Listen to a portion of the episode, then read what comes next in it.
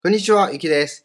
今日はですね、中国語が海外で役に立った経験シリーズということで、今日は第2弾ですが、今日はですね、インドネシアを紹介したいと思います。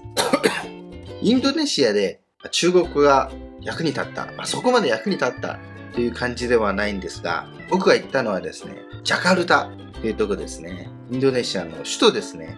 そこに行って、そこではですね、あまり英語はあの通じませんでしたね。意外にアジアの国はですね、英語が通じないことも結構あります。で僕が行った時はですね、え2000何年かな、ちょうどその時、イスラム国でですね、ま話題になっていた時でで、僕はそのインドネシアの空港に着くとですね、その外でですね、イスラムの人たちのデモが行われてるっていうので、気をつけるようにというアナウンスがあったりしましたね。ちょっと怖かったんですけど。そして、車でですね、マンションですね、マンションに行ったんですね。旅行で行ったんじゃないんですけど、仕事のあれで行ったんですけど、そしたらそこの近くですね、すぐ隣のスターバックスがですね、窓ガラスも割れてですね、大破してんですね。過激派がですね、そこを銃でぶち抜いたなんて言ってましたね。びっくりしましたね。外国人を狙ったわけですね。こここがワンワン言ってるので連れてきました。はい。外国人を狙ったというのでですね、テロが起きたんですね。僕が住んでたマンションもですね、えー数日前死体が見つかったなんて言ってましたね。びっくりしたんですけど。はい。で、どこで中国語を使ったのかというとですね、最初はですね、飛行機のえ機内ですね。機内で、僕の隣に座った人はですね、中国人でしたね。で、少し話したら、インドネシアの田舎の方で橋を作るのかな？中国から派遣された人ですね。派遣された工場で派遣された建築関係の人ですね。そこで橋を作るとか言ってましたね。まあ、機内では役に立ったというか、ただ話しただけなんですが、でその後あ、ビザはですね、確かついてからお金を払ってもらうんですね。で、その時に、確かですね、なんか決まりはなかったような気がするんですね。いくらとか。で、僕はですね、あの、その時人民元しかなかったんですね。そして人民元見せたら、その赤いのよこせって言うんです。赤いの一番高いんですね。100元。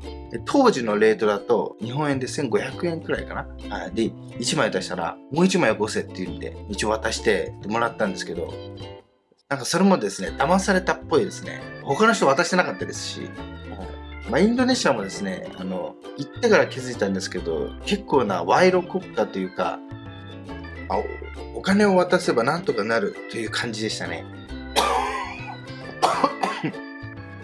どっか入る時も、あの、確かですね、何か資料を忘れて入らなかった、入れなかったんですけど、お金ちょっと渡したら入れてくれたりというのもありましたからね。はい。それで、他には僕はドリアンですね。ドリアンが好きで、インドネシアはドリアンが有名だっていうので、ドリアンのお店行ったんですね。小さい屋台みたいなとこです。こんなちっちゃいドリアンが売ってるんですよ。中国でも売ってるんですけど、中国のあのタイからの輸入から結構大きいあの種類なんですね。で、それで中国でも季節によっては200元とかするわけです。200元って言うと3000円くらいですか。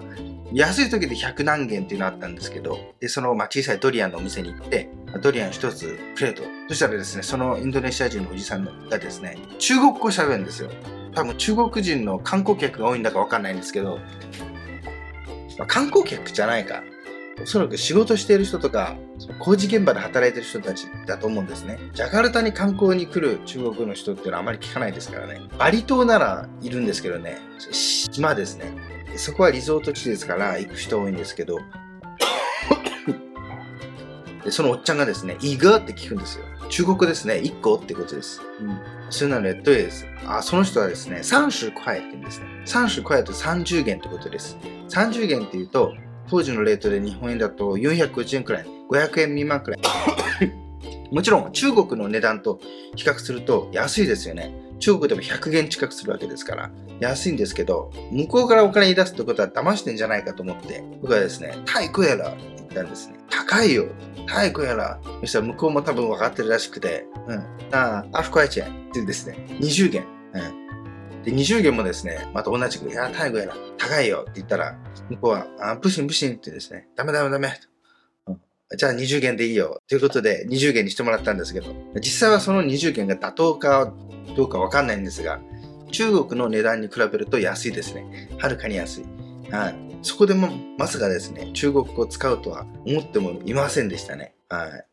あとは、中華料理店ですね。僕は中華料理店に行って、空港の近くにあるんですけど、そこではもう中国人でしたから、中国語喋れますね。注文も中国語でしたし、はいまあ、インドネシアで使ったのはそれくらいなんですけどね。うん、でも、聞いた話だとですね、インドネシアにいる中国の人たちはですね、空港の近くに住んでいることが多いようです。なんだかわかりますか？インドネシアですね、以前、中国人に、ね、家人ですね、家人の大虐殺があったんですね。ちょうど1940年代ですね、その、反共産党ということでですね、その、仕事を持ってかれたとか、その、経済的にもですね、中華系の人の方が豊かであったとか、まあ、いろんなそういうのがあったらしく、それがきっかけでですね、いつでも逃げられるようにということで、移民した中国人の人たちは空港の近くに住むようになったと聞きましたね。まあ、それはですね、中国でも有名で、なので、あれインドネシアの本島ですね、そのジャカルタとかに旅行に行く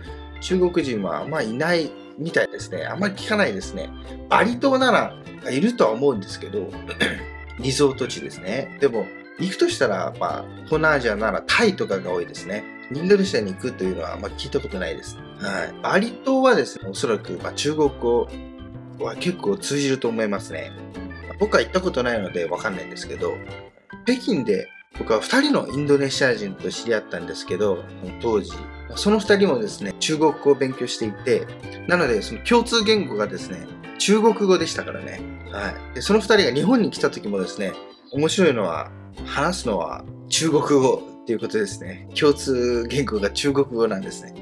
はい。インドネシアは、インドネシアではですね、中国語が役に立ったかわかんないんですけど、僕が実際に使ったのは、その、ドリアンの値段交渉、それから中華料理店での注文だけでしたが、英語は使えませんでしたね。英語ほぼ通じませんでしたからね。はい。それだけでしたが、インドネシアでも中国語少しは使いましたね。あ、それからですね、ここ、あんま関係ないんですけど、他に思い出したのは、インドネシアでですね、お金取られましたね。人民元盗まれましたけどね。あれ確か、荷物検査みたいなあれかな？荷物検査みたいななんか通すところに僕は荷物入れたらですね、財布がなくなりましたからね。